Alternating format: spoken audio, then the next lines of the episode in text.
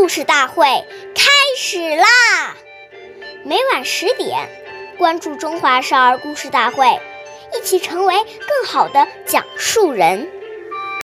岁月易流逝，故事永流传，弘扬中华瑰宝，传承红色基因。我是中华少儿故事大会讲述人郭文波，一起成为更好的讲述人。今天我给大家讲的故事是《故事大会红色经典故事》第二十五集《图比养好》。今天讲一个习仲勋爷爷的故事。作为国务院副经理的习仲勋爷爷，特别喜爱孩子，他也特别重视从严教子。他经常给孩子们讲孔融让梨的故事，教育他们对人雪中送炭的事情。雪中送炭的待人情怀，不但贯穿了他自己的一生。也给子女树立了待人的准则。他要求子女勤俭节约，在生活上不与他人攀比。当时，习仲勋爷爷一个月的工资是四百元，要养全家九口人，还要不时接济老家的亲友，所以他家孩子衣服。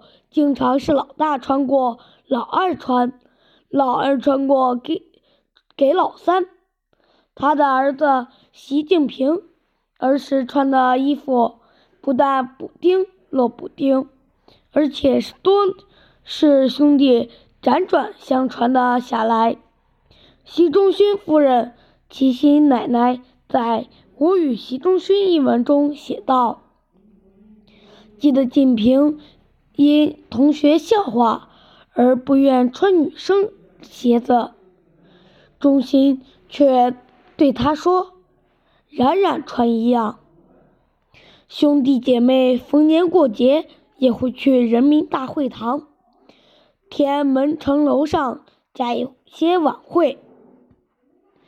当有人问起这是谁家的孩子穿这么破烂，知道的人就说。这是习家的孩子，齐心奶奶也始终保持着简朴的生活习惯。二十世纪五十年代末，齐心奶奶有一次参加国务院机关选办的晚会活动，有人见齐心衣着简朴，就议论道：“习副总理的。”夫人怎么穿这么土啊？